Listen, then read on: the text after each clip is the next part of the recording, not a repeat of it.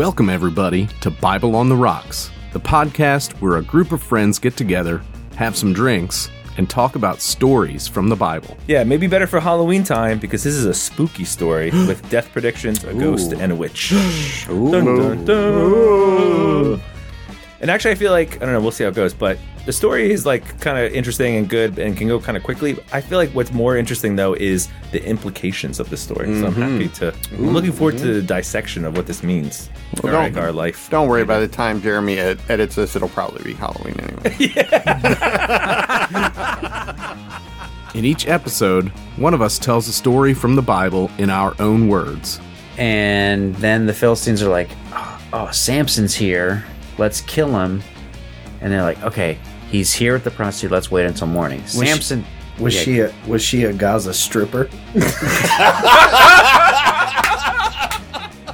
The stories you'll hear will be taken directly from the Bible and helped by any research we can dig up to help shed light on what happened and what we can learn from each story.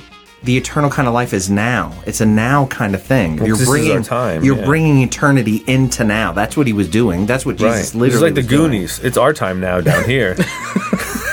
Bible on the Rocks aims to engage these stories and offers our own opinions on why these stories matter to us. So they're like, who can forgive sins? And he's like, uh, I can. Who, who has two thumbs and can forgive Yeah. sins? Right. This, guy. If our listeners have any stories they want to hear that we haven't told yet, they can call us at 267 on Rocks. That's 267 667 6257. And leave us a voicemail. Did you know that uh, Peter was uh, in jail with a rapper? Is that right? Wait, hang on. Yeah, who? Who? Yeah, he's um in Rapper. verse in verse six. It says he was bound with uh, two chains. So, sit back and enjoy as we explore the Bible with Bible on the Rocks.